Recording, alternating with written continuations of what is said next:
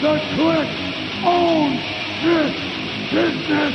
Coming down the aisle, Bimbo, Jimbo, Baby Huey. You know that I'm the cream of the crop. Give me a hell yeah. Today, woo, I've got the style and profile like never before.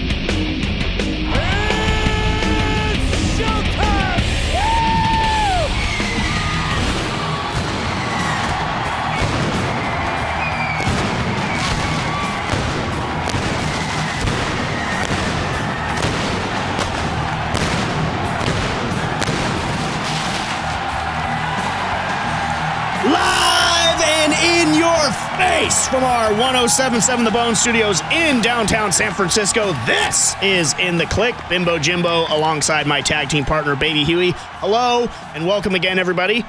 We're live, pal. Hey, buddy, how's it going? It's going all right. A little, little inside baseball or, or, or behind the curtain. I've been fighting a flu or whatever's going around, so I apologize for the tardiness of this in the click. But uh, play, playing hurt, you know, sort of like Shawn Michaels at Royal Rumble 1997, fighting the flu. Still beats Sid. Gonna have to hit Baby Huey with the camera a couple times though, you know, before he super kick. But we're back. And we're we're, we're uh, living life in the fast lane. I was gonna say, or like Stone Cold after the whole Owen Hart issue. I'm not Even- that bad. Okay. I'm not nearly that bad. I don't want. I don't want to be melodramatic about it or anything like that. You Just look good. You look fine. thank you. Well, you know, maybe it's helping me lose a little pounds, so to speak. You're like We'll a see. model in LA now. I'm, oh, God. But yeah, we are living life in the fast lane as we are heading towards WrestleMania. We are hurtling past the fast lane pay per view. We will talk about that. But uh, before we get into that, I want to talk about uh, what Baby Huey and I did locally in the San Francisco Bay Area this past week. We went to Pro Wrestling Revolution. Uh, they had a show uh, in San Francisco and it was it was a fantastic experience. You know, I've been dying to get out there. It seems like whenever they have a show, I have a Warriors game or some big event that I can't skip. And I'm such a huge fan of Lucha Libre. Uh, I love the guys that put on Pro Wrestling Revolution in general. So it was really awesome to finally get out there. And I just have to give them an A plus from top to bottom on the show that they put on. I love the presentation uh, and everything like that. Huey, you told me about that last year that you really liked how they, they presented everything. And the crowd was great. The card was great. They brought in some big stars. I mean, it was the U.S. debut of Jun Akiyama, who's a legend in Japan uh, and all over the world. Uh, we got to see Super Crazy versus Tajiri in a, a rematch 20 years in the making. And as an ECW diehard, that was great. Uh, Ultimo Dragon, just what'd you think? We saw a panda bear. Dude, yes, Ultimo Panda was a star in that battle royal, and I was very disappointed to see him get eliminated, as- as- along with B Boy. I'm a B Boy guy. so, uh, yeah, uh, Pro Pro Wrestling Revolution. That's one of the many uh, independent promotions we have in the Bay Area. So, for anyone listening outside of Northern California, we're very lucky that between All Pro Wrestling, Big Time Wrestling, Pro Wrestling Revolution, Hood Slam, East Bay Pro Wrestling, and some more. We have like a handful of just really awesome independent promotions that put on great events. No doubt. And Pro Wrestling Revolution, to their credit, they do a pretty cool job of putting on shows all over different parts of the Bay Area. It's kind of like a little traveling road show for them. They do stuff San Francisco, San Jose, Yeah. even down I think Fresno uh, parts uh, down there. But uh, yeah, it's for me. It's actually been a year since I went to their last show. So I went to the show this time last year in San Francisco, same spot, same high school, John O'Connell High School, right here in San Francisco.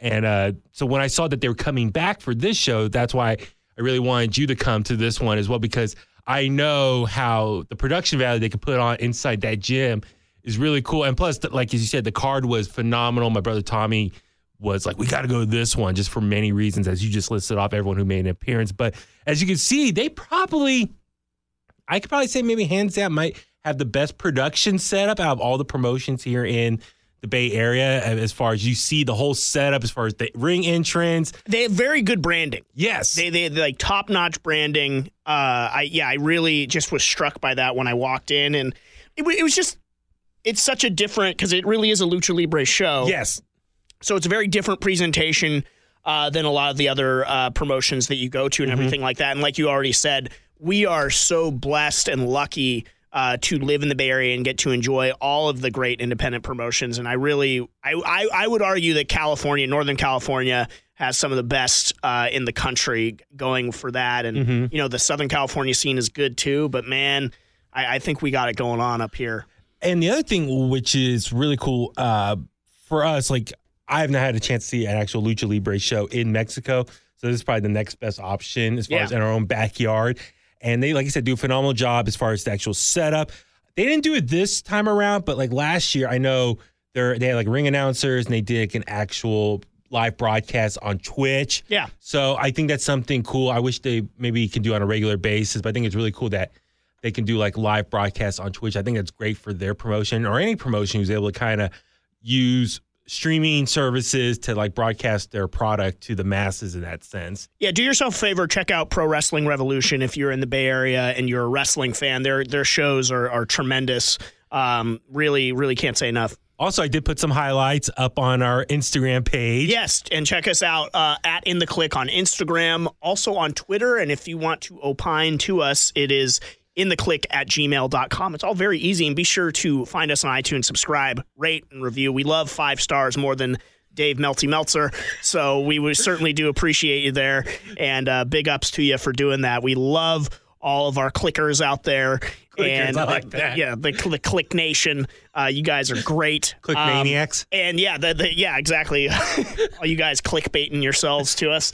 Whatever. I don't know. This went off the this went off the rails. I have a, have a probably still running a fever here. Uh, it's funny that you mentioned not going to see a lucha libre show in Mexico. I'll give you a very so uh, a couple weeks ago, I got sort of a wild hair about uh, taking a spontaneous, and it didn't get past the proto stages, baby Huey, which is why you're finding out about this live on the air. Uh, I was looking into possibly flying to Puebla, Mexico, and seeing if, if you'd be able to accompany me. But I was definitely going to try and go When? um, this weekend What? oh because there's a AAA show in Puebla, Mexico, in which uh, Cody Rhodes will be appearing at too. Oh, nice. You know, and it's like I've been dying to go to Me- back to Mexico and to go see a lucha libre show down there. I have a passport. Um, absolutely, uh, dude. When I first went to Mexico, you didn't need a passport. Really? It was strictly, uh, dude. It was easier for me to get back in to the United States of America from Mexico than it was to get into a rated R movie.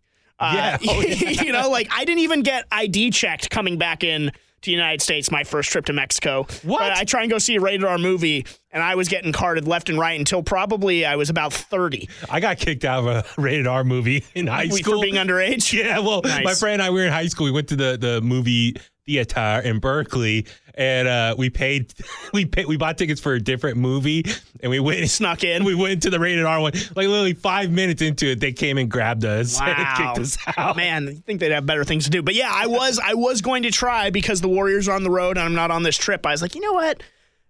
I got some miles from that trip to Japan. Maybe I should cash those out and, and go to Mexico. But it didn't work out. Some uh, other stuff came up. So, you know, say la vie on, on that one. But uh, I I do have a friend that is dying to get me to Mexico City uh, to w- with him, and so I told him that if I go, he has to take me to see some legit ass lucha libre in the in the famous arena there in Mexico City. So, The temple. Uh, not the temple. That's in Boyle Heights. If you watched Lucha Underground, which I know you don't, you would know that without asking man. that silly, silly question. our so boy Jake we have Strong on record Is the champion. the temple, like it's in Mexico, and clearly every episode they announce it's in Boyle Heights, Los Angeles. So proof positive right there, ladies and gentlemen. This guy is a poser when it comes to Lucha Underground. What's up, Jake Unbelievable. Strong, boyfriend of the Dude, show? it took all of my re- restraint not to delete your retweets of uh, like you like uh, with um, uh, Agent Wintergreen or whatever from, from Lucha Underground uh, and everything like that. It's just like, dude, this is so ridiculous. And your photos with like Fenix and Penta, and it's like, oh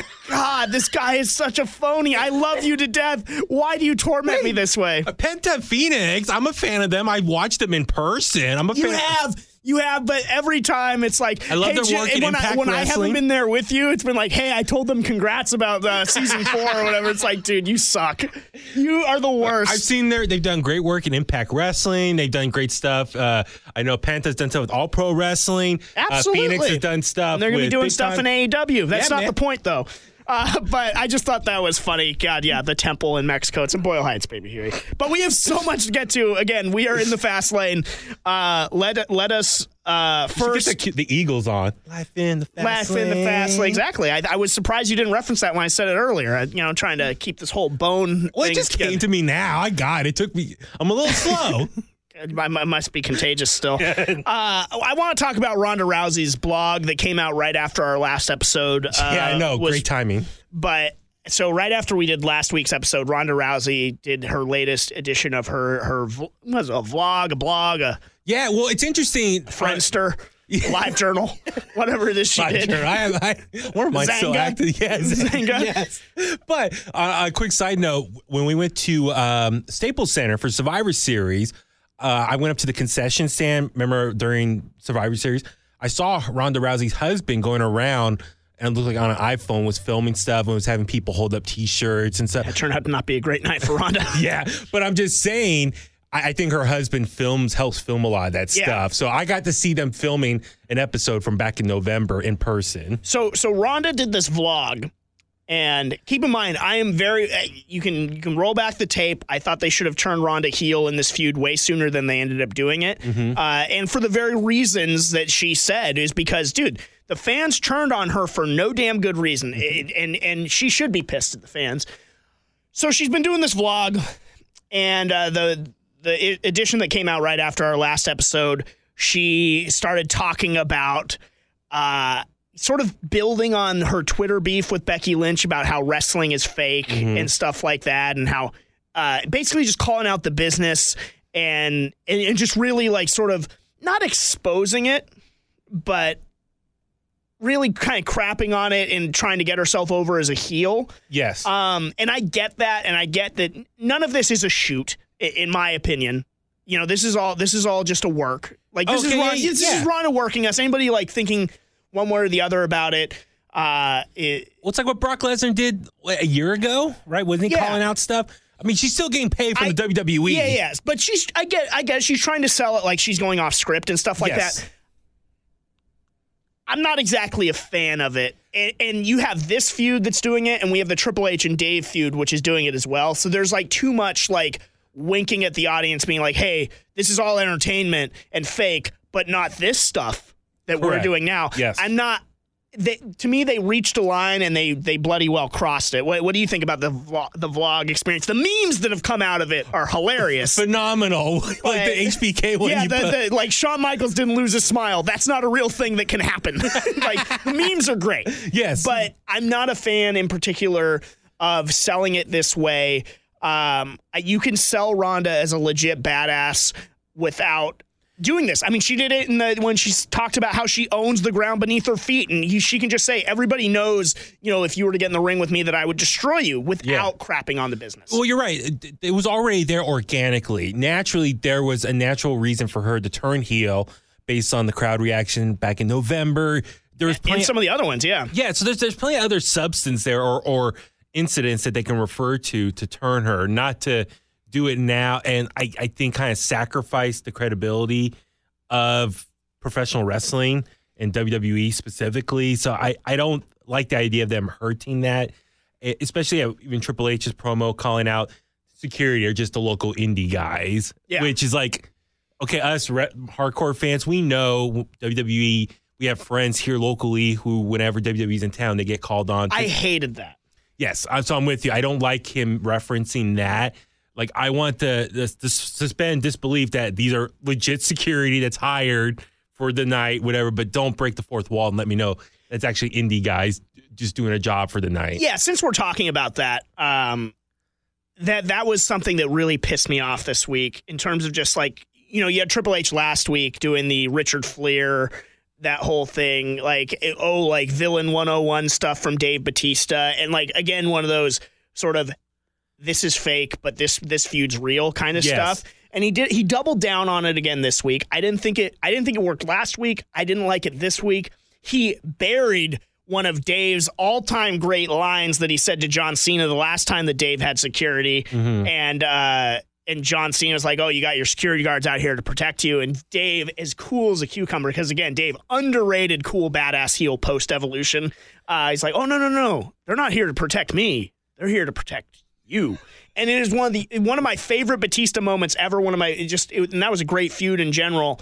Triple H on Raw. It's like, let me guess, Dave. They're not here to protect you. They're here to protect me, and just completely takes a dump on you know the angle and everything.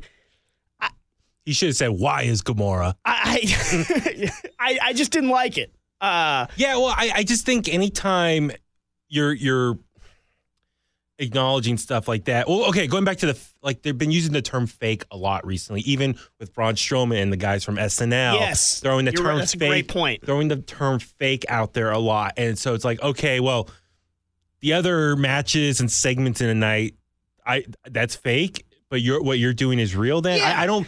It's like no. We're all universally one thing. It's which is crapping WWE. on the rest of the show by Yeah. by trying to get your angle over that way. It's same thing. Like, do you remember the brawl for all? Oh yeah, the idea of putting it out there like, oh, this is for real, but what everything else is just entertainment, and like, Correct. and your so your top guys aren't for real, but you know you got Bart Gunn and everybody in there, and Butterbean. Papa Shango and stuff. Yes. So, uh, it's it's sort of that similar thing that I don't think it's doing long term any any favors. You, you certainly didn't need it in the Triple H Batista stuff. Like Yeah, was that, that to me there. is more off the wall than Ronda's talking about because Ronda's coming from a legit background where it's like she at least has somewhat of a reason to be like, yeah, if this were a real fight, I would I would implode your face quicker than Nia Jax did. So, True. Well, and the, and the other thing is, like, at least with Triple H and Batista, there's already legit history there. Dude, he beat up Ric Flair. You Yeah. don't you don't need to pull back the curtain. He beat up the Nature Boy Ric Yes. Flair. You don't need to use Richard Fliehr and talk about how he almost died. We're already invested. He beat up a 70 year old legend on his birthday. And didn't they ever have a match back at what WrestleMania 21? So there's already history between Yeah. them. The SmackDown 1000 episode. yeah, they had already been building to it. You didn't need to sort of like pull back the curtain and be like, "This is all fake, but not this." I, I'm don't get me wrong. I'm excited for that match. That's a high too. quality WrestleMania match. No holds barred. By the way, Batista and Triple H. I really hope Dave wins. I don't think that's going to happen, but I'm really pulling for Big Dave. I think it's a good way for even Batista, 50 years old, kind of one last match with WWE. Doesn't look 50. I know. Oh, absolutely. I do. He looks great. But at the same time, what I was getting at is um, Triple H. Like, I'm just impressed he's healed and like ready to compete again after touring with his pec at Crown Jewel back in November. So what? Already four months, a little over four months later, he's already well. Okay, by the time WrestleMania gets, to be what about five months. So. Yeah. To his credit, to heal pretty fast. He's always been a fast healer. yes, him and John Cena are like the Wolverines of Yeah. uh, the WWE. And I'm excited for that match. Don't get me wrong. I just think the last two Triple H promos have been misses. And uh, going back to the Ronda vlog, I, I just I think it's unnecessary using the fake word and and again, like you said, sort of that suspension of disbelief that they're kind of crapping. Well, the, my other issue with Ronda Rousey when she says that in her vlog, but when she goes out there, okay, it, I'm not going to believe your words, and and I know it's a work because when she goes out there, she still doesn't go out there and beat the crap out of them to their bloody down to a bloody pulp. she so, she did a she did a There were some great job stiff- with Becky. yes, there was some some pretty stiff punches thrown, but nonetheless, if this was you know full on legit shoot. She could have easily left bloody or uh, Becky in a bloody mess in the ring last Monday, but so you get what I'm saying? As far as okay, it's one thing in a vlog to say, you know, this is all fake and whatnot. But nonetheless, at the end of the day, she's still an employee of WWE and she still has a job Yeah, to it's do. just nobody's gonna buy into what she's doing. Like the, the, the what they're trying to sell that she's going rogue and like is going off script. Um, that's some WCW stuff. That's some that's some late WCW Vince Bill Russo. Goldberg. Wait, Goldberg that wasn't supposed to happen kind of deal. Like that's some.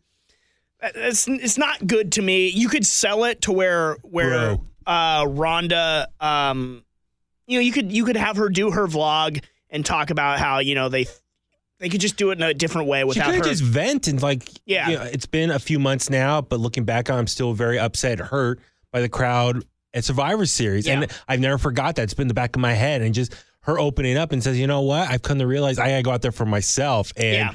I just think it was one thing on Twitter when they were going back and forth and Yes. sniping at one another because that's the kind of thing that can make you believe, oh wow, do they really have heat with one another? Are they actually pissed off at each Well, other? it's a great way to build like heat in 2019. Yes, but I just think they took it a little too far with the fake and like this is fake stuff kind of deal. So that that's just my opinion about it. Um, I think, yeah, it certainly it certainly has created a lot of buzz. So I guess that's really what you want anyway. So maybe the ends justify the means there. I don't necessarily agree with it. I wouldn't be surprised if whoever you know certain wrestling journalist sources are are feeding them info misinformation that Ronda is actually pissed off uh, at Becky Lynch for certain things. Like that's that's classic, uh, you know, sort of misdirection stuff to generate more buzz. Uh, but let's get into Fastlane proper. Okay. Uh, the final pay per view before WrestleMania. Uh, overall, what'd you think of the show?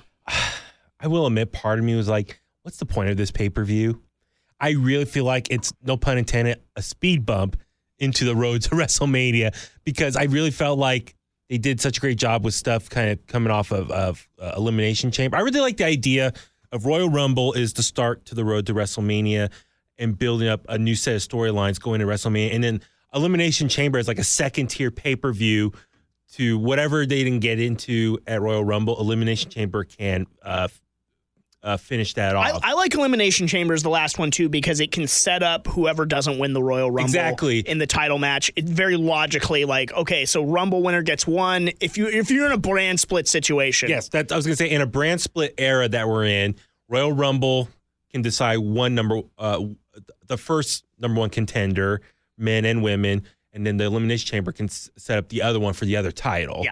and whatever show that is. So like. You know, if a Raw superstar like Seth Rollins won in this case, And it keeps the champ out of the matches so there's not going to be last second title changes unless that's something you wanted to do that year. Like, Yeah, so I to me- they did what when Bray Wyatt won the championship. Yeah, so, so my only issue now is Fastlane is like they spent all these weeks post Elimination Chamber and leading up to um so in between the time between Elimination Chamber and uh, uh Fastlane, they spent all these weeks building up in- between to that pay per view. But my issue is after Fastlane, now it feels like a little bit of a rush job leading up to WrestleMania, which is like you could easily done four to six weeks of building from Elimination Yeah. Chamber to WrestleMania. Absolutely. But I feel like okay for the few weeks after Elimination Chamber, they'd set up all these storylines to get Fastlane done. Now that Fastlane's done, now they're doing a rush job getting to WrestleMania.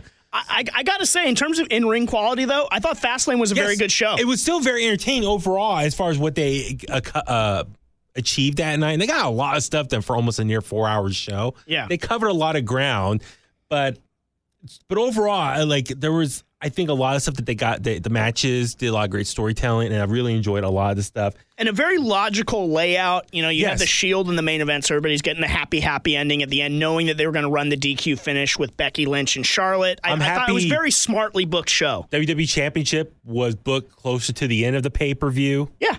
That's what I'm happy with as well. And that was a really, really fun, very Yes. good match. Yes. And I, you know, I, I feel like they put Mustafa Ali in sort of an untenable position because of giving the groundswell for hashtag Kofi Mania. Mm-hmm. Yeah. In any other situation, he would have been really fun over surprise, but he fought through that and I think really ended up getting the crowd on his side. I see nothing but gigantic things for Mustafa Ali Mm-hmm. uh, moving forward. And if you told me that a year ago, I would have probably laughed in your face. Not because of anything against Mustafa Ali, but just that is he going to really be able to force the company to believe in him? And I think he is proving a very strong yes, Yes. On, on that, which was cool to see. Um, you know, we all expected it with the Usos retaining and Shane and Miz with the you want to talk about the pre show? with the split. I, we can talk about the pre-show. I mean, just real quick touch on it. It was kind of like a last minute addition to the night as far as with the New Day taking on uh, Nakamura and Rusev. yeah, which, I mean, we don't have to break down every match, but, but yeah, I just want to say, fun. but the fact that the New Day won, and this is something you and I were talking about last night, Rusev once again loses on a pay per view. And I heard his stat it's 17 pay per views in a row now that he's lost. yeah, I couldn't believe that when I heard that. Seems high. That's what I saw But online. uh, understandable. I mean, because you know Rusev what won the U.S. title on SmackDown. yeah, it's all his big wins pay per view. of as of later, yeah, are on just episodes of SmackDown. Yeah, it's interesting and poor Rusev in that regard. But yeah, no, that was a good pre-show match. Whatever the pre-show is, I still don't believe in it. I'm a pre-show denier. uh, but in terms of the big angles from the night, you you did have the Usos retaining, and then Shane and Miz doing the inevitable split with Shane turning heel, which I think is what most people expected. I'm still against it because I, Miz working as a babyface to me Okay. I, which I'm not saying he's a bad babyface, but he's one of the best heels in the business. Absolutely, I agree with you. Don't. I'm, I'm trying to be optimistic here. Couple things. One, it's just something new for Miz to do. Maybe a quick. It's a fresh start. Something different for him to to do because he's been a, a heel for a long time now. So it's just something different. Just for you know, short term. Maybe eventually he'll turn back heel down the road some point. Yeah, I'm gonna, I'm gonna throw a quote at you. You like the movie Jurassic Park, baby Huey? Yeah. Dr. Ian Malcolm, Jeff Goldblum. Yeah. You're so concerned with whether or not you could, you didn't stop to think about whether or not you should. And that's sort of where I come down on this. I use that quote a lot in terms of things like this. So, yeah, Miz is a babyface. Yeah. I, I, I didn't mean to cut you off there. It's just he's such a great heel. I, I mean, it is. You know, Shane, I think pulled off the turn about as well as you could. Well, evil, how long evil was- Shane? Well, this has been Been a like minute. long overdue because like the rumor was like back at Crown Jewel he was going to turn heel. So it's Yeah. like four months in the making. Finally, it happens. My only one thing, my one issue, and I don't know, Miz's Dad didn't really sell it. Like he's watching his son getting his ass kicked, and he just stood there emotionless and just kept like turning his head, like what? Yeah. What? He, uh, well, I would have sooner attacked Miz's Dad and Yeah. him out too. You know, at least yeah, throw a punch at his dad, let his Dude, dad just fall down. his dad, chair shot his dad, Yeah. like just like that's what makes this really like personal. You know, hit him with the camera and hey, you can fake the heart attack like Jose Lothario. You know, But I'm saying, you know, Shane's beating up Miz, and Miz's dad's just standing there like, oh, okay. Like, just not even selling it or doing he's never anything. been a big Miz fan to be honest. So, know, But if you're going through the storyline. I guess the acting chops skipped a generation. but I'm just saying, like he could have, like, you know, at least, like, maybe attempted to run and stop him, and then Shane pushed him or something, just to.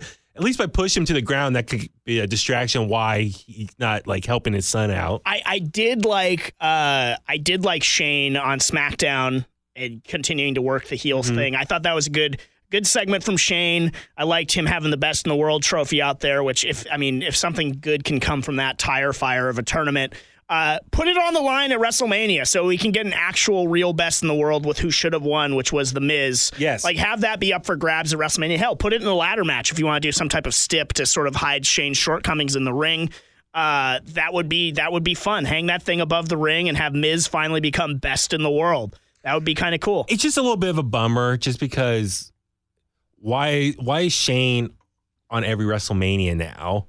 I, guess just, they think he's a they think he's a draw I just like I feel like well last year we thought Miz because they know he's going to do something crazy, you know, and everybody wants to see that. But the guy Shane's what in his fifties now or just turned fifty? Looks good. Yeah, but it just I don't know. I just feel like could Miz have a better mm, opponent lined up? Absolutely, he could, Yeah, but he doesn't. yeah. This is this is what they're going with. I mean, at least it's the McMahon, so for him it's high It- profile. it's going to be a very high profile match. Uh, I just. Yeah, it's not what I would have chosen for the Miz. You, you, what you and I wanted was Miz and Daniel Bryan Yeah. with a ba- babyface Daniel Bryan finally achieving the Mm-hmm. dream and everything. But they've gone in a in a different route uh, there, which I think we will get an equally good WrestleMania moment with that anyway. Um, we had the Kofi Kingston getting jerked around by Vince McMahon kind of deal. So this this has been a really interesting development over the last month or so with Kofi Kingston. I think a match that none of us knew we wanted or thought was really on the radar. At the expense of Mustafa Ali getting hurt. Yes, now everybody clamoring for, which is really cool that the hashtag Kofi Mania has been this organic, out of nowhere storyline, like an uh, RKO. like an RKO, and then with Vince getting involved so heavily now too. It's very interesting. I never thought in 2019 we'd have a Mr. McMahon feud, and the main foil was Kofi Kingston. It's very interesting. Uh, and so he screwed him over at Fastlane, made him think he was going to be in the triple threat for the title. It was a handicap match against the bar, and rightfully Kofi lost. I hate because the bar. you think so? I thought he could have overcame the odds and win, and that could I build. hate, I hate when they do that because the Bar are tag team specialists. They're one of the greatest tag teams in the world. You have one guy beat them. Okay. I, that that that craps all over the Bar. And look, I want Kofi to get his WrestleMania moment, but Mm-hmm. I think it tells a more logical story and a better story. You can't have Kofi beat the Bar in that situation. okay. I was just kind of part of me was like, he I hate win. handicap matches in general because Yeah. they usually go the other way with the guy that's you know on the short end winning, and it just doesn't.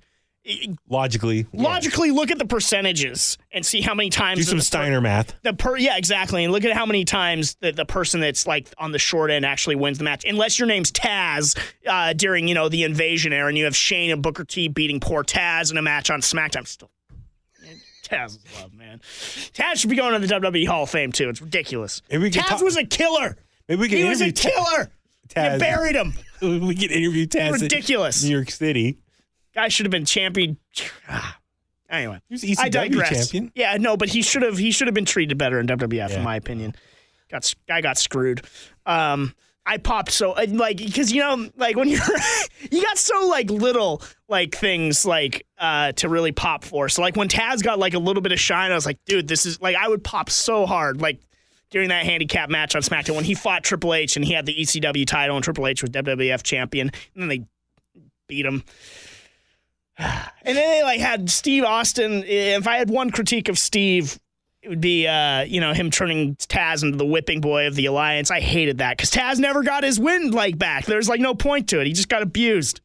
Anyway, I'm- that is like a whole nother topic. I'm just We should do flashback, like throwback matches. I'm to- just like having PTSD here about Taz's like, oh run my in God. WWF. Dude, back at 2001 again. Um, but, but anyway, so Kofi. Where were we? Well, no, Kofi getting crapped on by the bar.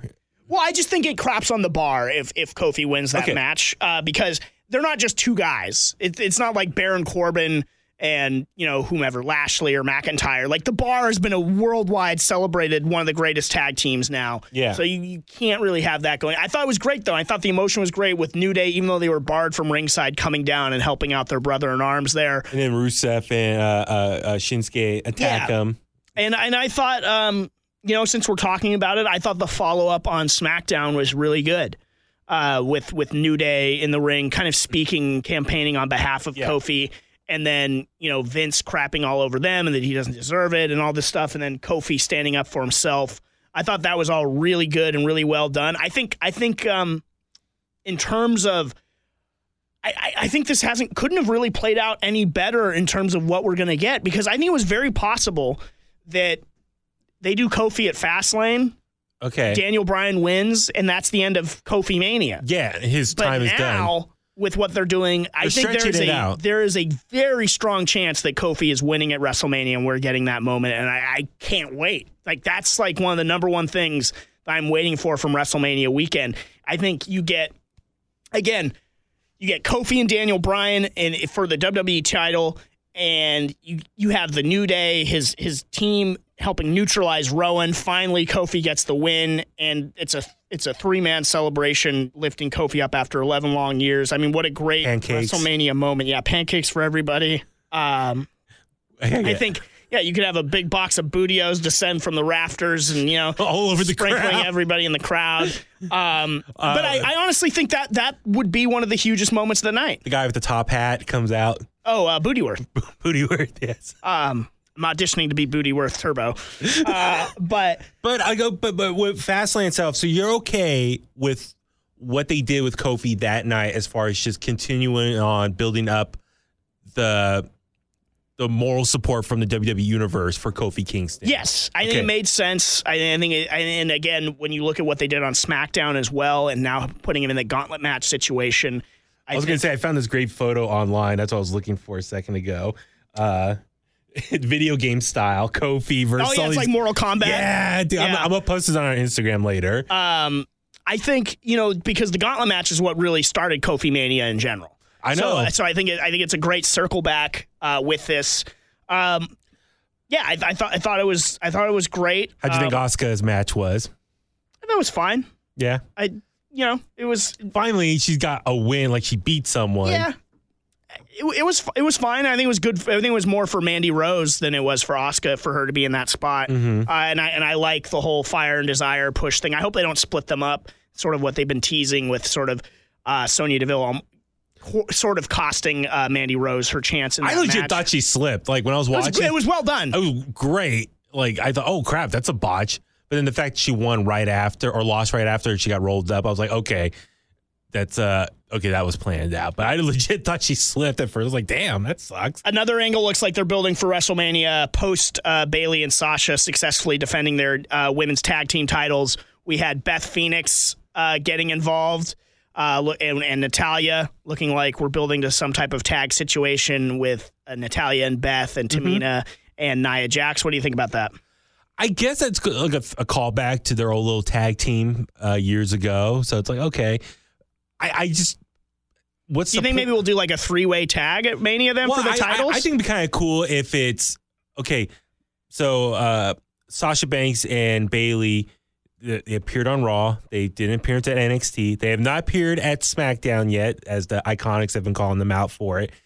I think it'd be kind of cool. Maybe they could do a fatal four way for the tag titles. Yeah. So uh, Bayley, Sasha representing Raw, or come as far as Raw side in the match to get a tag team from NXT, a tag team from SmackDown, and then maybe the fourth tag team can be a combination of something, maybe some WWE legends. Like the rumor was maybe Lita and Trish come out, yeah. or maybe in this situation could be Beth and Natalya.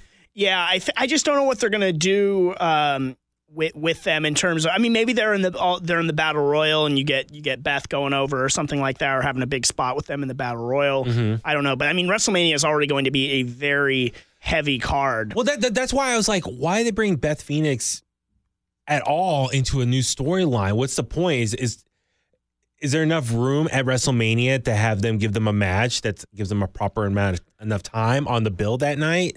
I just don't kind of see what's the value there. I like rather just focus on Sasha and Bayley and their current tag reign. Yeah, and, you know, I would I would be fine with it. It, it- You know, the old days, just like the independents still have, which we are greatly appreciative for, an intermission. Now, I don't know how you do that in the age of the network and stuff like that, but WrestleManias used to have an intermission, mm-hmm. and so I think that the, with how long the shows are getting, they need one. We- oh, absolutely. and it's it's no knock on the quality of matches. It's just it's a long day. You're you're. I remember leaving WrestleMania X7 um, when I was a kid, and that wasn't overly long. But I was a mark, and I was a little kid. I expended so much adrenaline from my body. I was so excited. By the time we got back to the hotel, I felt sick. Like I was nauseous. Like I was so exhausted. Like my whole body just felt like heavy. Um, Would you go to X7 with? my dad. Did he ask you you're going to get sick? Uh, he did not ask me that, no. Uh, but he did. He did sell his ringside chair, which I, I forever give him crap about. I wish I had another one. Yeah, but he didn't want to deal with it on the plane. Maybe he was sick. I was sick in the head. Uh, but yeah, it's already it's already bloating quite a bit. Uh, Becky Lynch uh, got the DQ victory over Charlotte because Ronda Rousey got involved and intentionally uh, got Charlotte disqualified. I know that was well. It was weird. Uh, Corey Graves, I give him credit. At least he called out, like, Ronda, why are you doing that? You're now. Why would you do the get involved? Now you have to take on two people at WrestleMania. I, I like it. the logic there. the, the logic there is that pride comes before a fall. The hubris of one Ronda Rousey is that she wants to beat them both and embarrass both of them. So I get the logic from that perspective, and it's a way to keep Charlotte at least looking relatively strong. But from a strategy one- standpoint- one-legged back. Yeah, but strategy. She's saying strategy be damned. I'm Ronda Rousey. I'm going to beat these two women, and I can do it. And I'm not going to even break a sweat. So from a storyline aspect, I think it makes total sense because that's the character that Ronda is. If she was a more chicken crap heel and stuff like that, like if this was like a Mr. Perfect or Ric Flair doing it, that that would be very different. But she is she is the dominant force kind of heel, and she doesn't care. She's she's going to beat them both because she hates them both, and they both deserve a receipt for what they've done to her. Yeah. So it makes sense from that aspect. Um, and you know, again, you didn't have a one-legged Becky Lynch beating Charlotte in the lead up to WrestleMania, so it keeps some intrigue going there. Okay. Uh, again, they're doing the triple threat, which I don't support, but if that's what it's going to be, that's what it's going to be, and I hope they tear the house down. My only problem is I think with that DQ, do you think that's kind of cooling off Becky Lynch's run right now, or, or popularity, or or her the momentum she has going right now? I, I don't think that's what's cooling her off. I do think that uh, she's almost been a little oversaturated almost with just the length of time and sort of the start and stops with is this match going to happen? I don't think did her any favors. Well, okay, because where I'm coming from is, and I've seen some other people make this reference. Okay, if you're comparing Becky Lynch to Stone Cold Steve Austin, which I don't. but if okay, if Stone Cold was in this situation, would he be coming out with a crutch for multiple weeks in a row? Would he be losing? It's a different time though. They're True. trying to sell it as a legit injury. but what I'm saying is, like, would Stone Cold lose uh, or get all his wins by DQs? And so it just he would be more of a badass and taking control of the situation and flat out. But I mean, this was one everyone. match though. Like True. she hasn't had a lot of matches, and she's like been doing the whole thing. She got arrested. She's been going out there valiantly on one leg. She won the Royal Rumble on one damn leg. Mm-hmm. Uh, so I don't think that I don't think that's cooled her off at all. Uh, do I think this was the greatest spot for her? No, I think I think the thing that has cooled her off, if at all, which I'm not saying that she has, is the fact that they have sort of gone back and forth on if this match is going to happen. And it's just been sort of sort of a convoluted situation. Okay. Uh, I think that that's what I think. I, I don't think the DQ hurts Becky Lynch really in that sense. I think it just keeps Charlotte protected a little bit as a credible winner leading into WrestleMania, which I don't think she will be. I mean, maybe they swerve us all and they have Charlotte Charlotte be the one, you know, and really get To her win? over as a heel. Yeah. But I, I think I think I think Becky beats Ronda straight up. I think Charlotte's on the outside of the ring for this. And Yeah, I I, I think I think Ronda's got to take the fall here, be it via submission or via pin. well, and she can't be quote undefeated forever. No, It- it- it's you know you got to bring her back down to reality, and I think that's why. mean- well, that's why they're like doing all this stuff. Like she's calling out everything's fake. So when she does eventually lose, I think that's what will get the fans that much more involved and excited to see this person who's crapping on the sport, the sports entertainment world that we love, and she's crapping on. it. She finally gets her due and loses. And make no mistake, Ronda does not actually dislike the wrestling industry. Correct. Yeah. Yes. like that. Uh, Kayfabe wise. Uh, we, we talked about it already, but we got the Shield getting the, the feel good win at the end of Fastlane. Uh, I really loved the the promo package they put together uh, leading into this in terms of their reunion.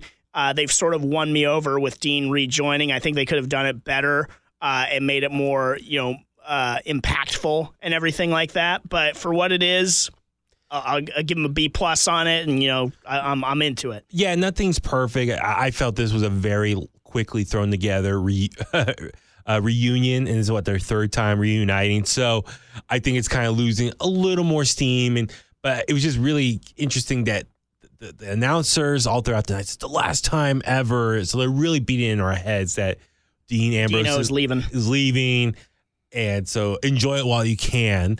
But nonetheless, for the match itself, for being a three on three match, it was still very entertaining. A lot of big spots there. Loved how Seth and them went deep outside and through the crowd over by like the area where they do like the the pre show commentary. So I enjoyed all that and a lot of big spots, and of course Shield going over. It's like who like was there ever a chance that the Shield was going to lose that night? No. And nor and nor should they. Again, it's the good feel good moment. Uh, they built on it on Raw in terms of Roman finally having a singles match and running the thing with uh, he and Drew and and having to do the stoppage and, and, and Roman all like uh, disoriented, concussed, and whatever, what have you. And you know what's funny is getting to those angles. I, I wish I could. I wish I could be there and be like, okay, you guys got to really plan out what you're going to say more because it's like they always have like just like one line that they repeat over and over again. So you got Seth Rollins being like. It's, it's fine if you're not good. It's fine. Like he just like keeps saying it over again. It's like you know, like a I love hearing Seth cuss though in the middle of the uh, towards the end. yeah. Let's do that. So Oh, when, speaking of Seth, uh, what'd you think about his uh, promo with Paul on uh, on Raw? I mean, it, it, it was good for what it was. I, I was a little surprised seeing Shelton Benjamin come out and get involved in. R.I.P. brand split. yes, exactly. That's another thing. But for me, I kind of knew right away the connection there, just Yeah. because they go back to uh, Minnesota, their college wrestling days, Brock and Shelton, and even they were a tag team in Ohio Valley Wrestling. So, but it's just interesting, like just out of nowhere. So is Shelton now a Paul Heyman guy? I think if they had if they've if they've pulled the trigger on this a little sooner, I, and you know they traded for Shelton Benjamin, I think it would be kind of cool as having Shelton as a proxy in the lead up to WrestleMania and doing that. You know, it's something something for Shelton to do in the high profile spot, which Absolutely. is he's certainly deserving of. But it did feel kind of out of left field. I thought the promo was interesting uh, for a couple reasons. Uh, he buried some of Brock's opponent, like saying he annihilated Goldberg and stuff like that. It's like, the did he smaller guys, yeah, yeah. but like Goldberg, you know, beat Brock pretty handily a couple times too. So uh, there's some there's some sort of fake news in, intermixed there. But I did like the logic of being like, yeah, it seems like Brock struggles with guys that are my size, my speed, my build, and you know, I I like that he said no disrespect to those guys, but they're not Seth freaking Rollins. I thought that was pretty cool, uh, even though. Um, he, he he conspicuously left John Cena out of his little thing because in terms of getting annihilated, Brock did annihilate John Cena in a super squash at SummerSlam. So That was tough to watch. he, I thought that was great, but he left. He, I, and I love John, but it was something different. Uh, So, eh, but nonetheless, I, I think we're going to get a lot more of that Paul Heyman versus Seth Rollins promo style as far as since Brock is making limited appearances. But actually, isn't he supposed to be coming? He's to have to make one more appearance on Raw before WrestleMania to you, really. you never see. know with old Brocky. Yeah. Get yeah. your get your money, pal. But nonetheless, eh, it was still. Anytime Paul Heyman's on the microphone, it's still very entertaining. Absolutely. Um, so we the podcast. we've already talked a few things on Raw. Uh, they were in Pittsburgh this week. We had Kurt Angle coming out and announcing that he will be retiring after this year's WrestleMania from in ring uh, competition. He had his farewell match in his hometown against Apollo Crews, which you know I think the I, I think I would have rather had Kurt go over Elias there in that situation in terms of that, or or even have Elias go over to to further him. Um, Kurt with showing some emotion there it makes me sad. I hope they're not forcing him into retirement, though. Is my question because you know I think Kurt can still go, and I know they've sort of handled Kurt with some kid gloves uh, in terms of not wanting him because you know Kurt doesn't really half-ass anything. They don't want him to get hurt. They don't want him to struggle with any more painkiller issues or anything like that. But I'm going to be bummed to for for Kurt to be hanging it up because I think he's still got some stuff left in the tank. Well, I, I just feel like his return to the ring was kind of just thrown at him because he was GM of Raw, and then Stephanie McMahon, you know, fired him or put him on leave, and he was gone for a very long time. And that's when we had Baron Corbin come in and run the show for a few months, and then when he came back, there was no authority role for him anymore since you know back in December the McMahon's took things back and no more GMs. Him and Paige were relieved of their duties. We're the authority now, yeah, so it, it just the only even though lo- we clearly wanted Becky and Ronda in singles, but they they didn't go with that. but so the only logical thing for Kurt to do to keep earning a paycheck was just throw him back in the ring as a in wrestling again. So that's why Which I'm totally down for. I prefer that.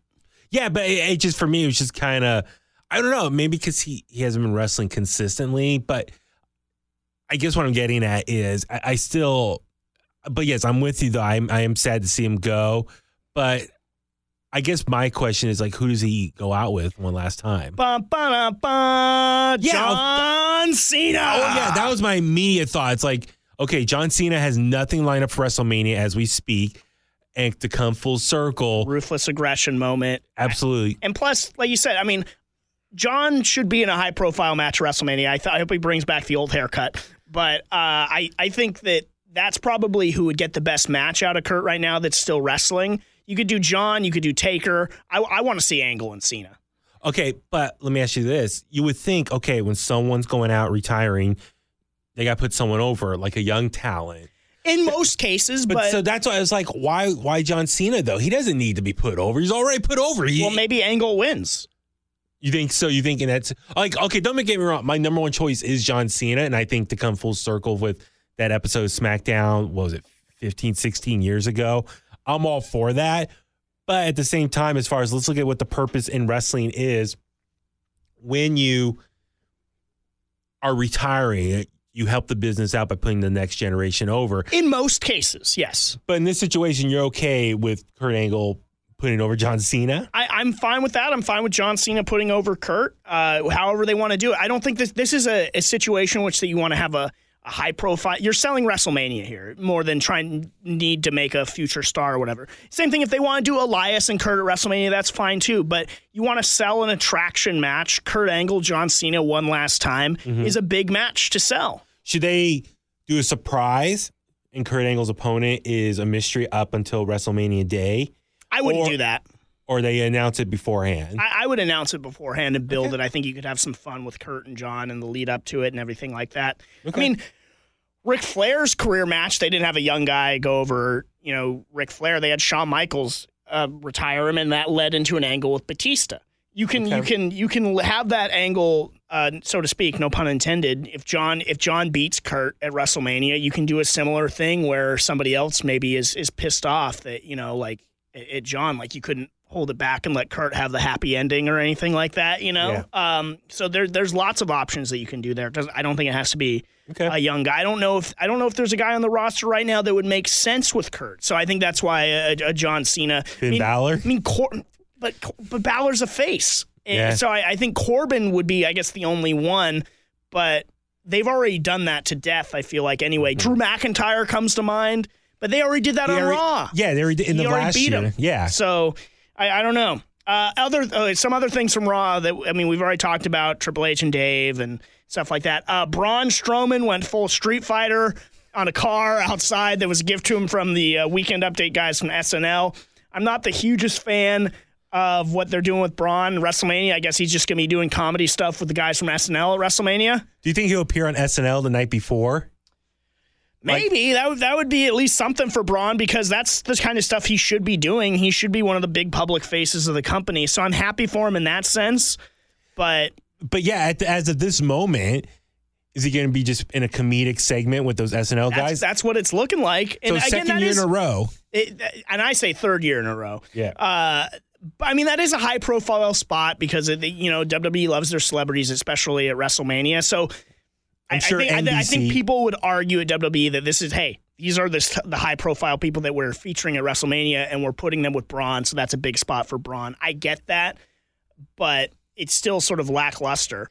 Yeah, I'm with you. I, I want Braun to be in a high, significant feud, uh, a feud going into WrestleMania. And so it just sucks that there's nothing lined up for him. And as of this moment, what can they possibly do? The fact that they gave him that car segment, beating up the car, it's obvious that it's a continuation from the week before. So it's like, it's getting pretty close down to the wire, unless you throw something last minute. But you're they're gonna. It would not make sense to throw something at him this late now, a new opponent when he's already been investing all this time with the SNL guys. Yeah, may- may- maybe he chases the SNL guys out during the Andre Memorial Battle Royal, and they run into the ring, and Braun just tosses whoever's left and wins the damn Andre the Giant Memorial Battle Royal. I don't know. Yeah, Um, that, but that's looking like I, I don't know. At least, yeah, I don't know what kind of throwaway match you're going to give him at this point. So, so I guess this is about as high profile a position as he's going to get. well, it just goes back to like us how frustrated we are. He, they should have pulled the trigger months ago from to be Universal Champion. Yeah,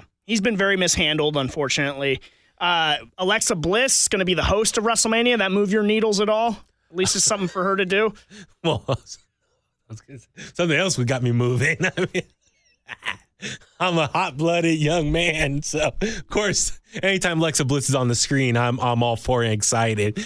But um, what's the hosting role actually do? I mean, we've seen in the past. I mean, they make a couple appearances throughout the night, and Yeah. I mean, at least New Day had some fun with it. coming out in the beginning. Uh, didn't they have the big box of Booty-O's fall, or was that a separate WrestleMania? That, that's a separate one. but at least they, They had brought the Hardys back. yeah, they brought the Hardys. That was pretty damn awesome. So as far as the hosting role, that could be very cool. But could she? What can she do that well, really it's also stands out? difficult for her as a heel too. Yeah, Although she's been kind of a tweener, I feel like, but she definitely put herself over as a heel. Yeah, I don't know what they're going to do with this, uh, but it's something for Alexa to do. I guess she's not really ready. yeah. Because I thought she came back already from her concussion. I guess it's, Yeah. Is it still that bad that she needs to sit out? Yeah, I I, I don't know. Um, I mean, I, I know everyone heals differently and reacts differently to concussions and uh, move on from that. So, I, I, mean, I definitely want her to be healthy and of take as much time needed to get better. But at the same time, I just don't know what can she do hosting wise that would be. Oh my god, that was so entertaining to watch. Uh, so that was Fastlane and the fallout on Raw and SmackDown. Oh, I guess we uh, we talked about SmackDown a little bit because we we talked about Evil Shane. We talked about Vince and Kofi. Yes. Uh, one of the matches that I am very invested in that we got a great segment for on SmackDown was AJ Styles and Randy Orton. Uh, I thought I thought Randy Orton cut a hell of a promo, and I thought AJ Styles went toe to toe with him right back. I've I've really liked the whole the whole build to this. It's sort of seemed you know kind of random at first, uh, but they've they've got me sold. The only thing missing from this is there hasn't really been a follow up from Vince in terms of wanting to see like that animalistic side of AJ Styles. It seems like they kind of abandoned that with his involvement with Kofi, but. Uh, I'm I'm into this feud. I'm into this match. Yeah. While I think it's a little bit repetitive on Randy Orton's part for the material he's using, he's done it before, calling out guys as indie guys, and and didn't come up. He he's used that before, saying like you know he's been with WWE since what he was like 18, 19. So he's definitely homegrown WWE product from day one, and he's always used that as his crutch to explain why he's better than someone else who maybe just joined the company within the last few years. But in this situation, it does seem a little refreshing. like I said, even though he's used this kind of strategy in the past for promos and stuff, this time around it was exciting and compelling. Just them going back and forth, calling calling each other out. It's very much like you know any hardcore WWE fan going up against someone who maybe doesn't watch WWE as much anymore. Like the re- wrestling fans going back and forth on why what what the type of wrestling they watch is better than someone else's.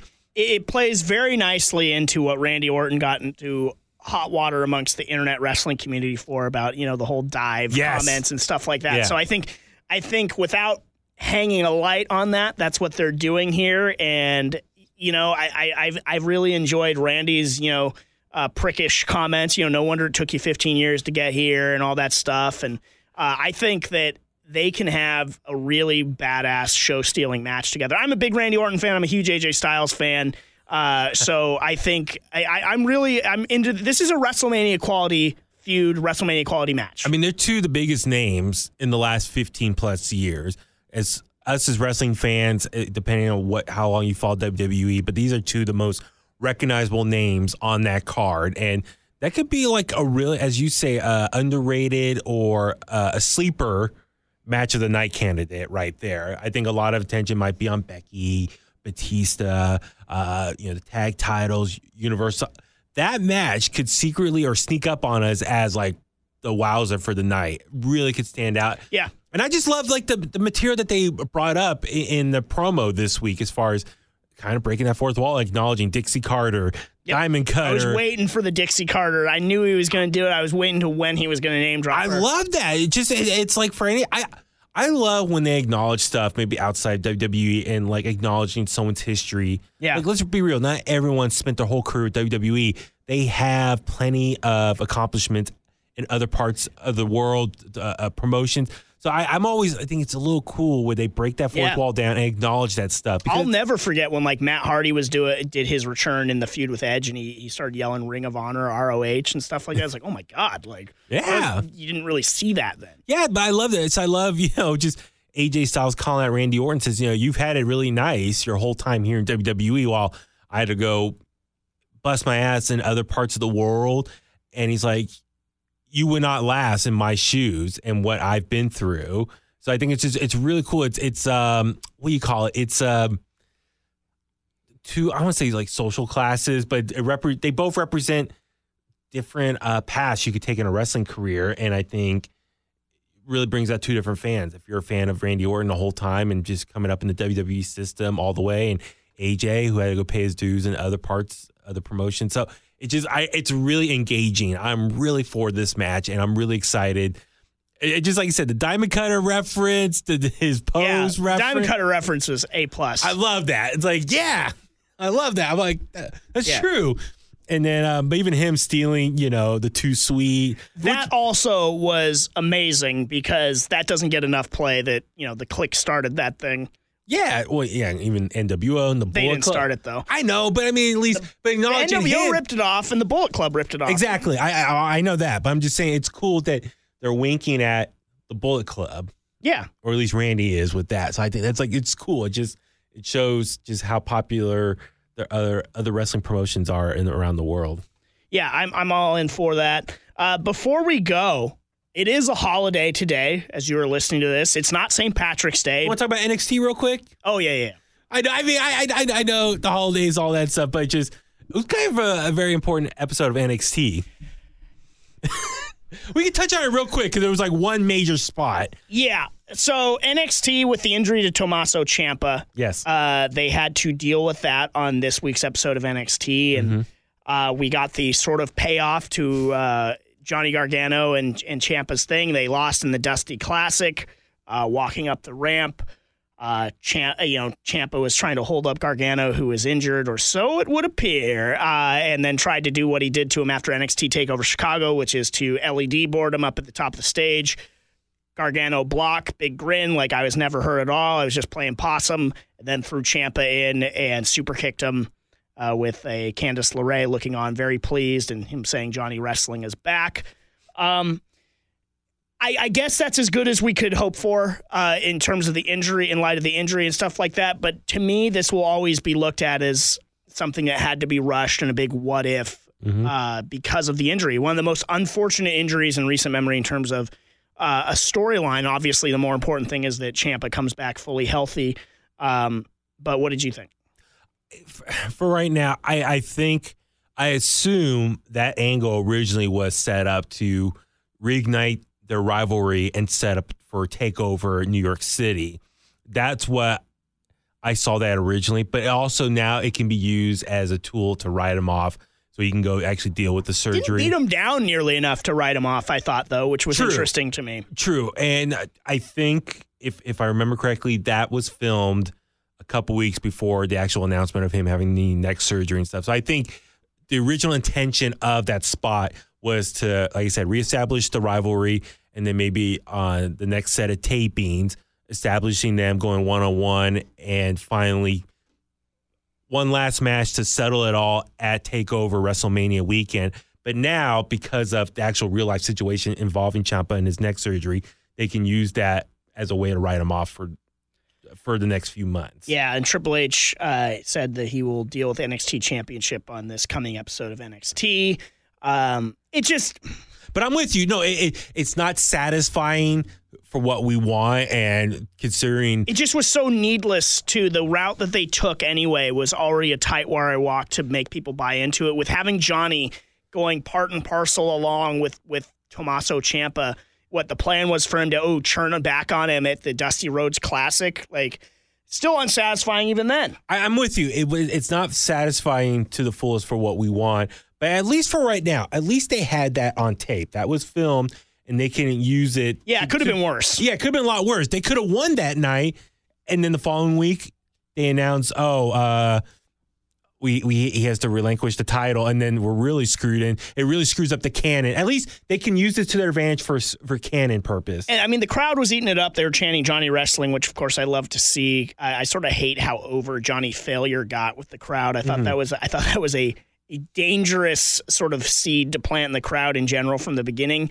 Uh, it, because it's very rare to have a, such a natural baby face like Johnny Gargano, which is why I didn't think that you should have pissed him away in this tweener. And it wasn't Yeah. even a tweener role by the end. He was very heelish. exactly. Uh, and and that was they didn't do enough with like conflicted Gargano. It was like he wasn't conflicted so much as he was just doing bad things. yes. And and I guess that's that's where my sort of critique of this whole storyline comes in is they didn't do a good enough job turmoil? Of, yes, it it wasn't and like they were trying to sell it as turmoil, but he was just doing the wrong thing. Yeah. Um, and th- that that was problematic for me because obviously they're going to boo him and stuff like that, and you're pissing away one of your most natural baby faces. And even this sort of a heelish uh, move, considering what we know as fans are like. Well, Ciampa's hurt, you know, like he's not going to be coming back. And like when Ciampa does come back, is Ciampa going to be the baby face? Like because by and large, when people return, that's the case.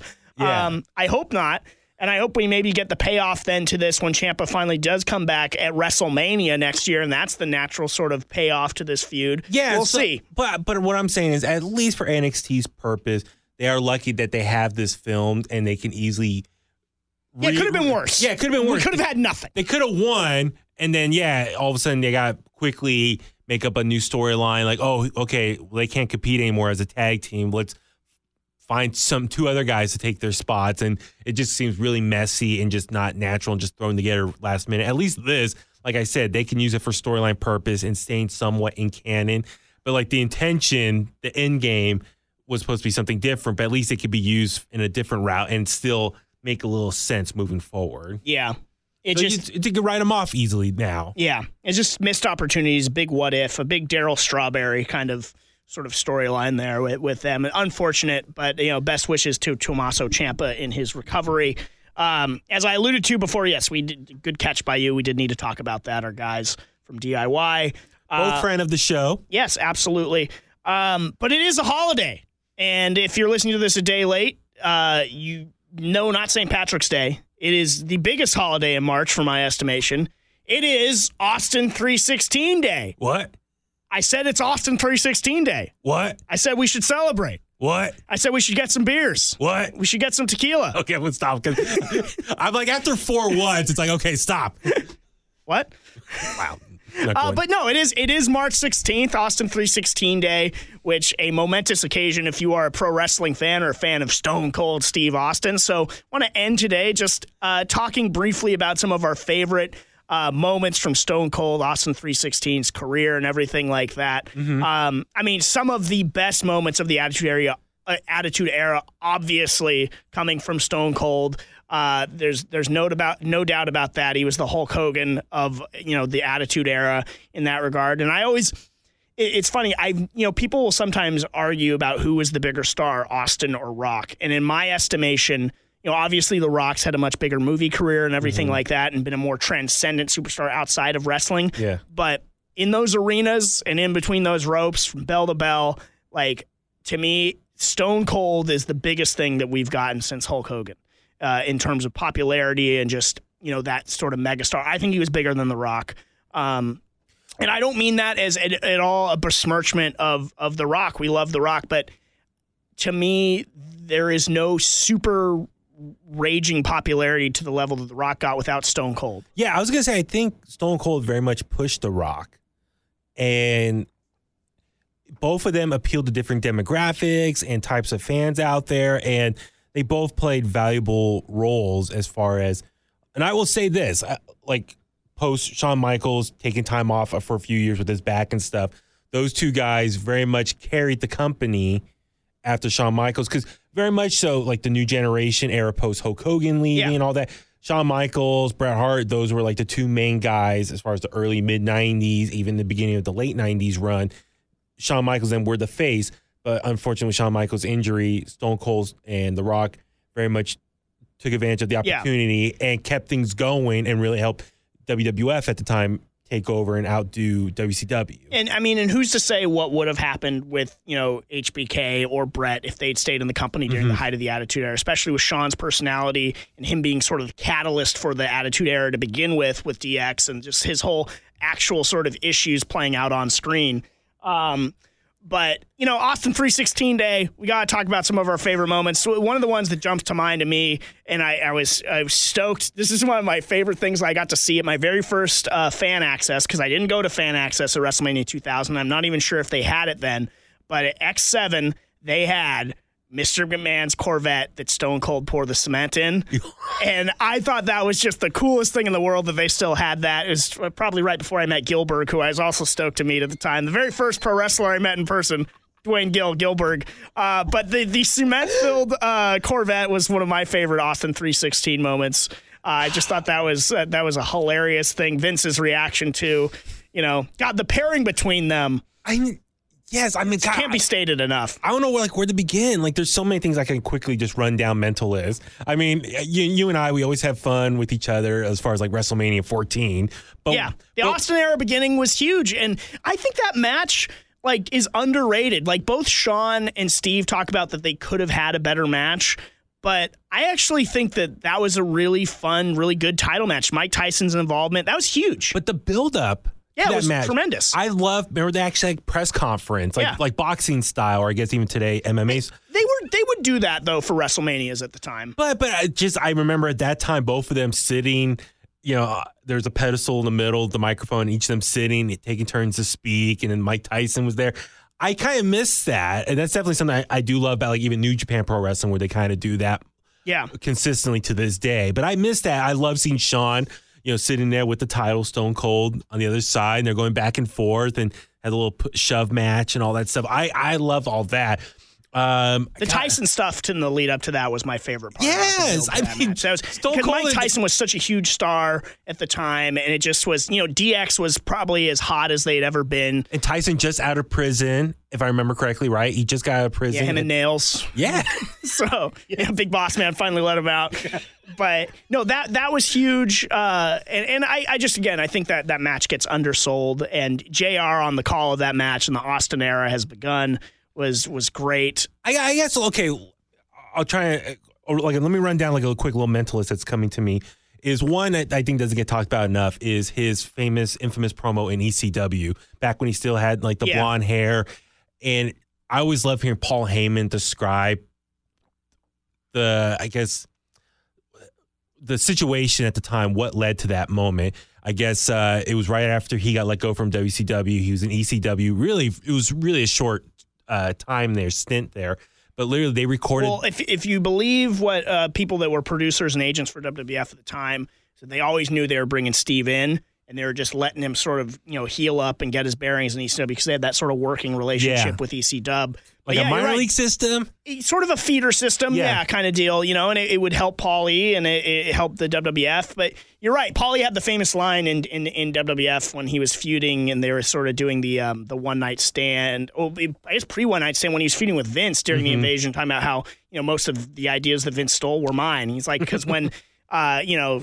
Steve Austin was cracking his first beer in ECW and stuff like that kind of deal. But th- that night, it was I guess recorded like in the middle of the night, three, four a.m. in the morning. It was at Holiday Inn or some some hotel. the Paris Hilton level of quality. Yeah, but literally, uh, I guess Paul Heyman wanted Stone Cold to record a promo, and this is before he was Stone Cold. He was still had the long blonde hair and everything, and literally he said, "Just vent to me. What's on your mind right now? What's going Yeah, through your head? talk. Yeah, what's going on?" And now it's him, you know, middle of the night, kind of just I don't know if he was running on fumes, whatever, but just him venting, opening up.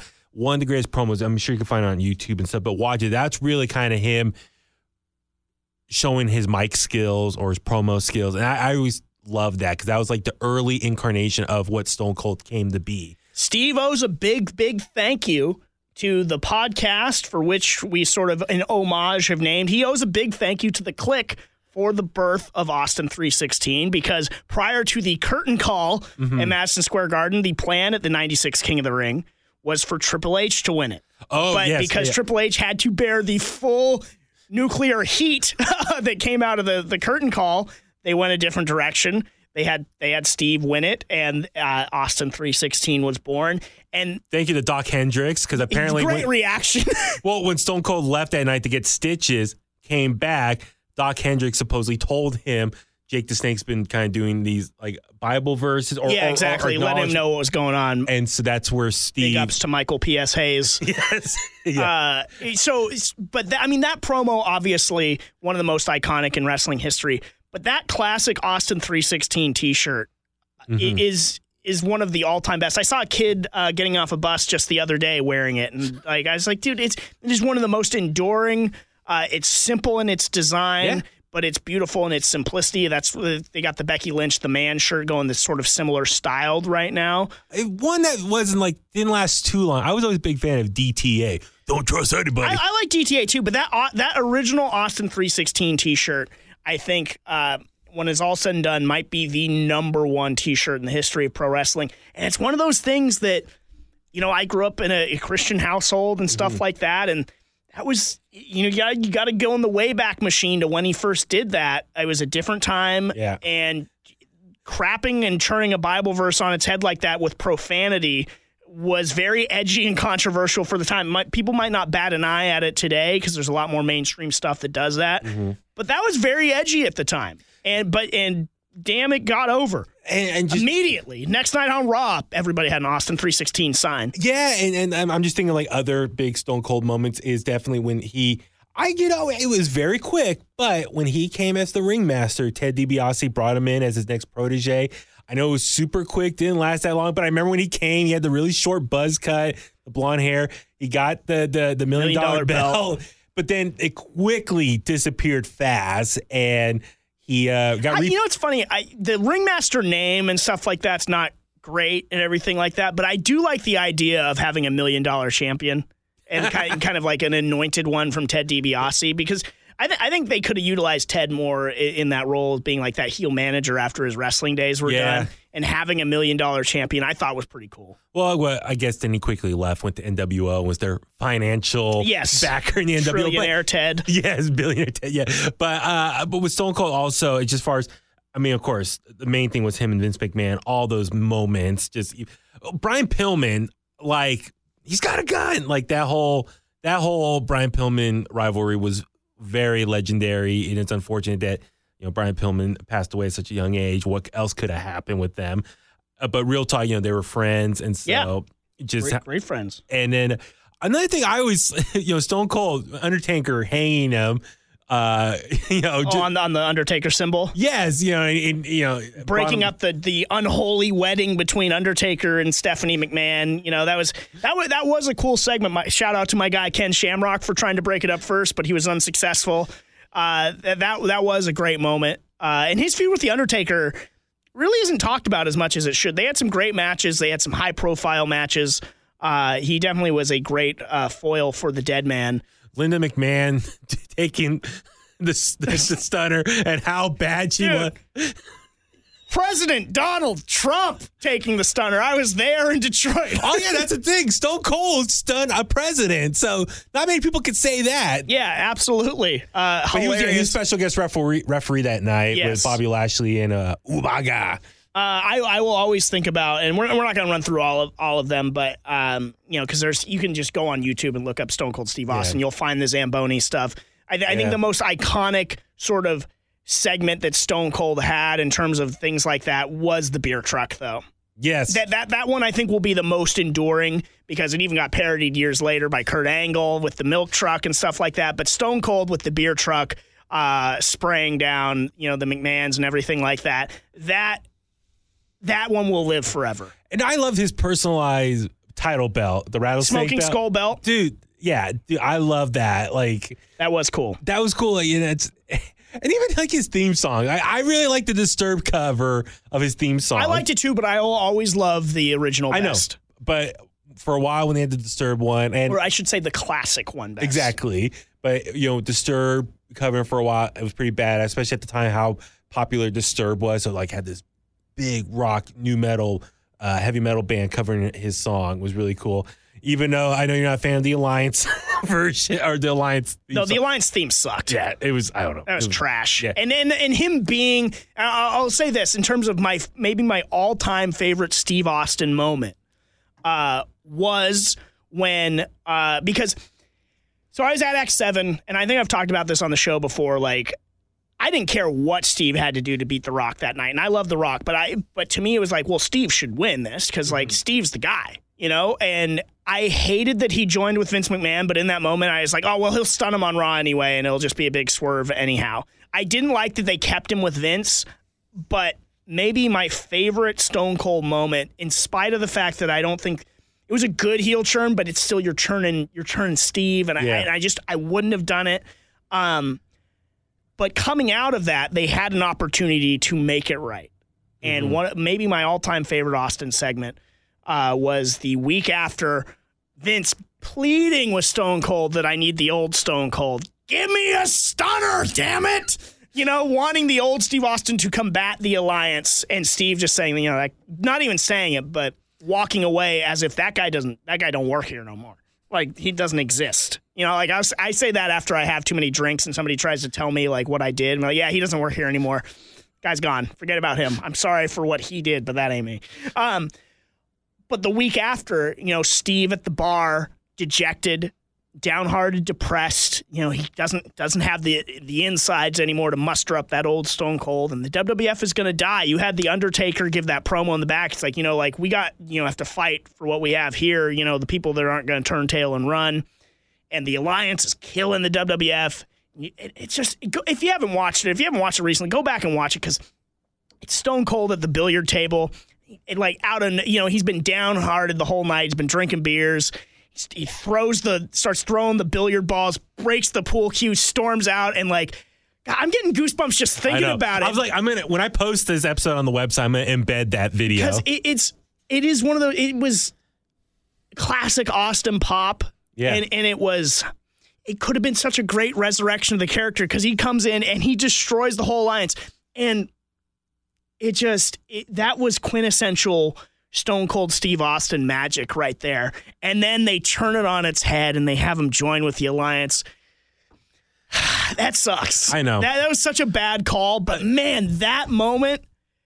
That's one of my all-time favorite Stone Cold, Stone Cold moments. I will say this. I, I think also from I know for me for me, I guess the biggest takeaway I'll get always from Stone Cold's time in the WWE is every Monday was must see TV. Yes, it was raw. It was lived raw. up to the name of that show. I mean, the beginning, openings, you know, the, the the production, the little intro, Stone Cold walking through the warehouse. yeah. yeah, and and you just like you said, you didn't know where it was going to go. Like everything feels so on rails today. It but with Steve, anything was possible. Well, let's look at back at just real quick that that, that time, the, the 90s, mid to late 90s. You know, this is before we had the internet, before we had social media.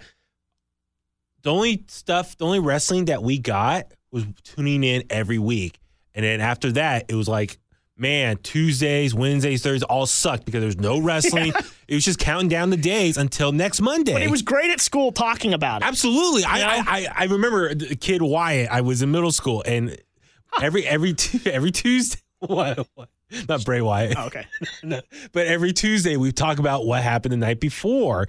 And so what I'm getting at is. It was must see TV as far as you had to tune in every Monday. There was no DVRs, there was no replays, or or epi- there was no network or clips on YouTube. There was none of that.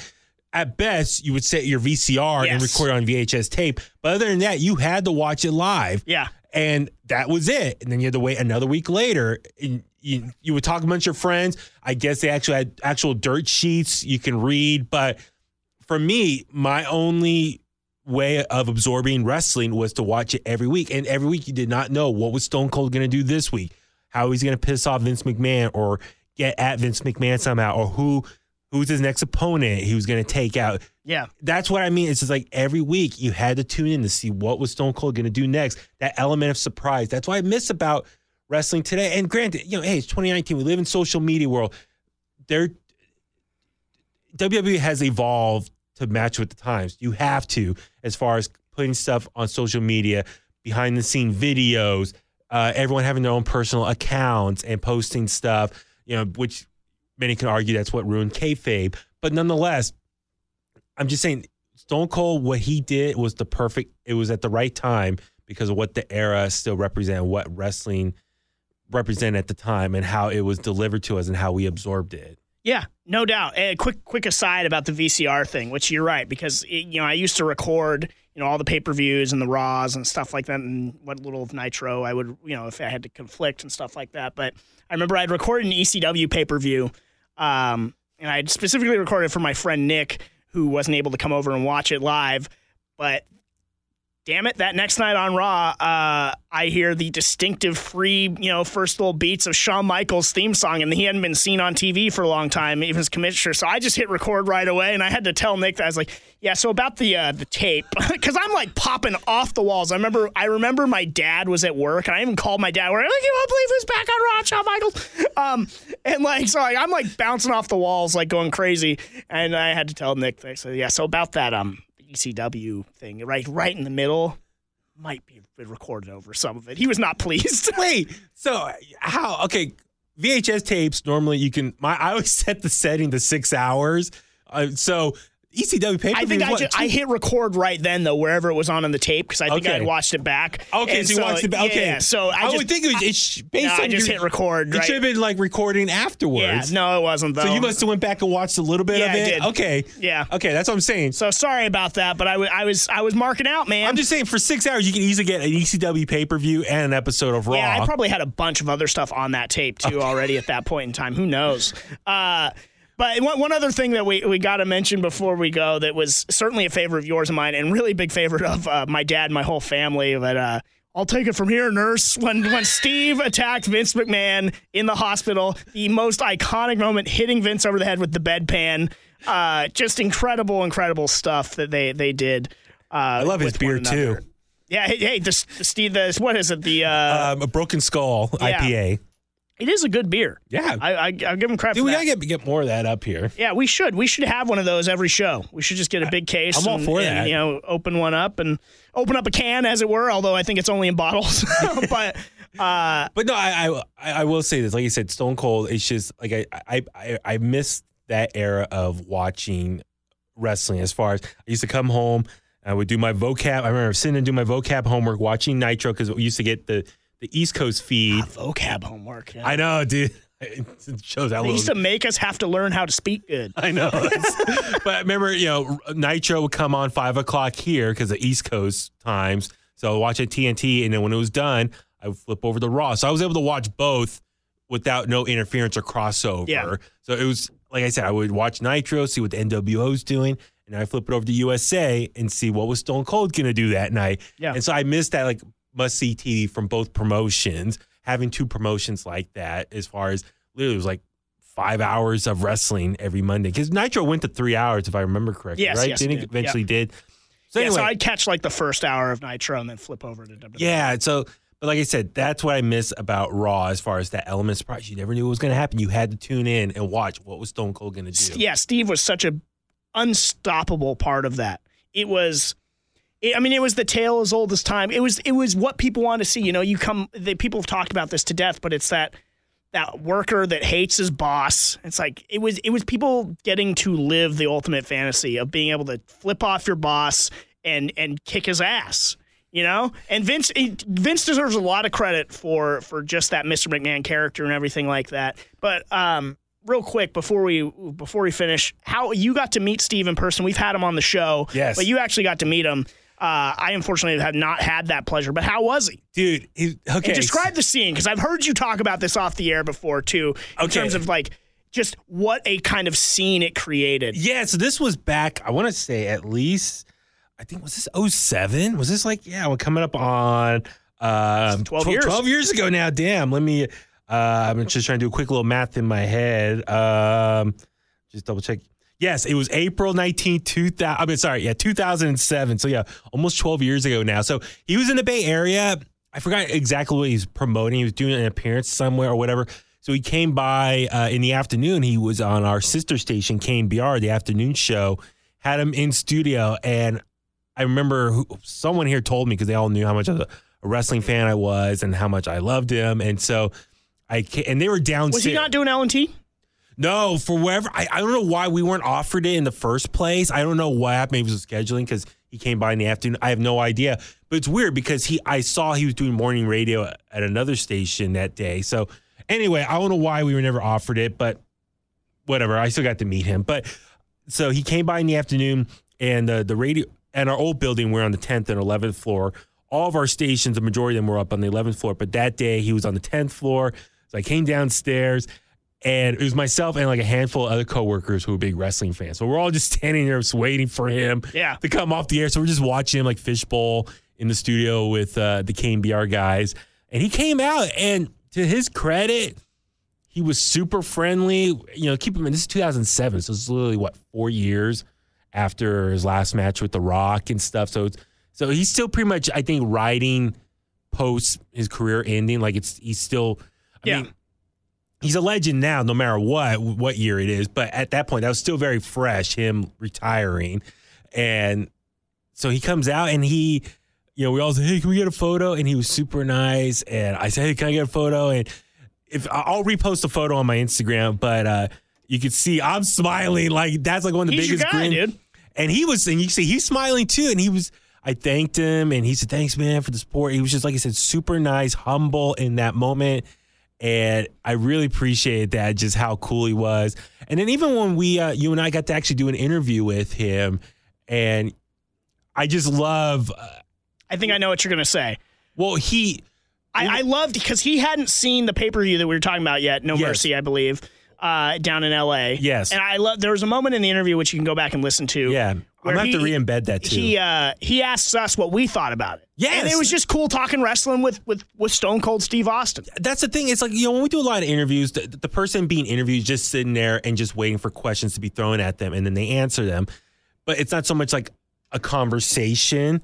He made it into a conversation with us and we were just talking wrestling and he just asked us our opinion. And it's like, whoa, like you and I were both little uh, starstruck or a little, little star, uh, I thought it was very cool, stunned. no so to so to speak. Yeah, But like, whoa, like he's asking for our opinion, like what we thought about it, and we voiced our opinions, and he's like, okay, yeah, and he reacted. pretty much agreed with us. Yeah, so it was just really cool that, like I said, I my bucket list item, you know, besides like going to Tokyo to Tokyo MC Wrestle Kingdom, like on my bucket list of wrestling is to have a beer with Stone Cold Yeah, and just talk, shoot the s with him yeah. and just pick his brain on stuff. And I think he'd be really fun to do that with. And so we had a like I said, brief moment of that on the via the phone line, but to actually do that in person, I, I wanted to get to that one day. Yeah, such a great trio of matches with The Rock at WrestleMania uh, as as well. I just want to put those over too because that that is one of the great WrestleMania feuds was him and The Rock. Um, but yeah, happy 316 day, everybody. Uh, and before we go, I do want to plug Grape City Con, which is coming to Lodi, California, March 24th. You can listen to our interview with Jack Swagger uh, up at the Bone website and wherever uh, our podcast is sold. And by sold, I mean free uh, in the Kliq, Twitter, Instagram, all that good stuff, Facebook. Uh, but yeah, we interviewed Jack Swagger. He's going to be at Grape City Con, as is Marty Scurll, the villain. Uh, and so go go see them at Grape City Con, March 24th in Lodi, California. And GrapeCityCon.com for tickets. Absolutely. And it's dude, tickets are super affordable. I think they're like five bucks in advance. I think 10 at the door. Like if you're not going, like what's wrong with you? Like I have to work, which is the only reason why I am not going. But I, am super bummed to be missing out because uh, it is from the same great gentleman that puts on Stockton Con, which is, has a sterling reputation for being some of the best, you know, convention going experiences uh, in the Bay Area for certain. So definitely go out and check out Grape City Con uh, March 24th in Lodi. And I do have to give a personal shout out, uh, friend of the show, uh, creator of the imaging for In the Kliq, uh, Zach Stone. Uh, he's getting married uh, today, 316. Today? Austin 316 day wedding. Uh, I apologize that I couldn't get out of my other work obligations to go up there and be there with you, but we are with you. Uh, in the Kliq is there with you in spirit. Congratulations to you, buddy, on Congrats, your, on your nuptials. Yes, many, many blessings to you. Uh, oh hell yeah! Uh, for a very happy ever after for you there. Uh, that is going to do it for us this week. For Baby Huey, I'm Bimbo Jimbo, and remember, if you're not in the Kliq, see ya. And I wouldn't want to be ya.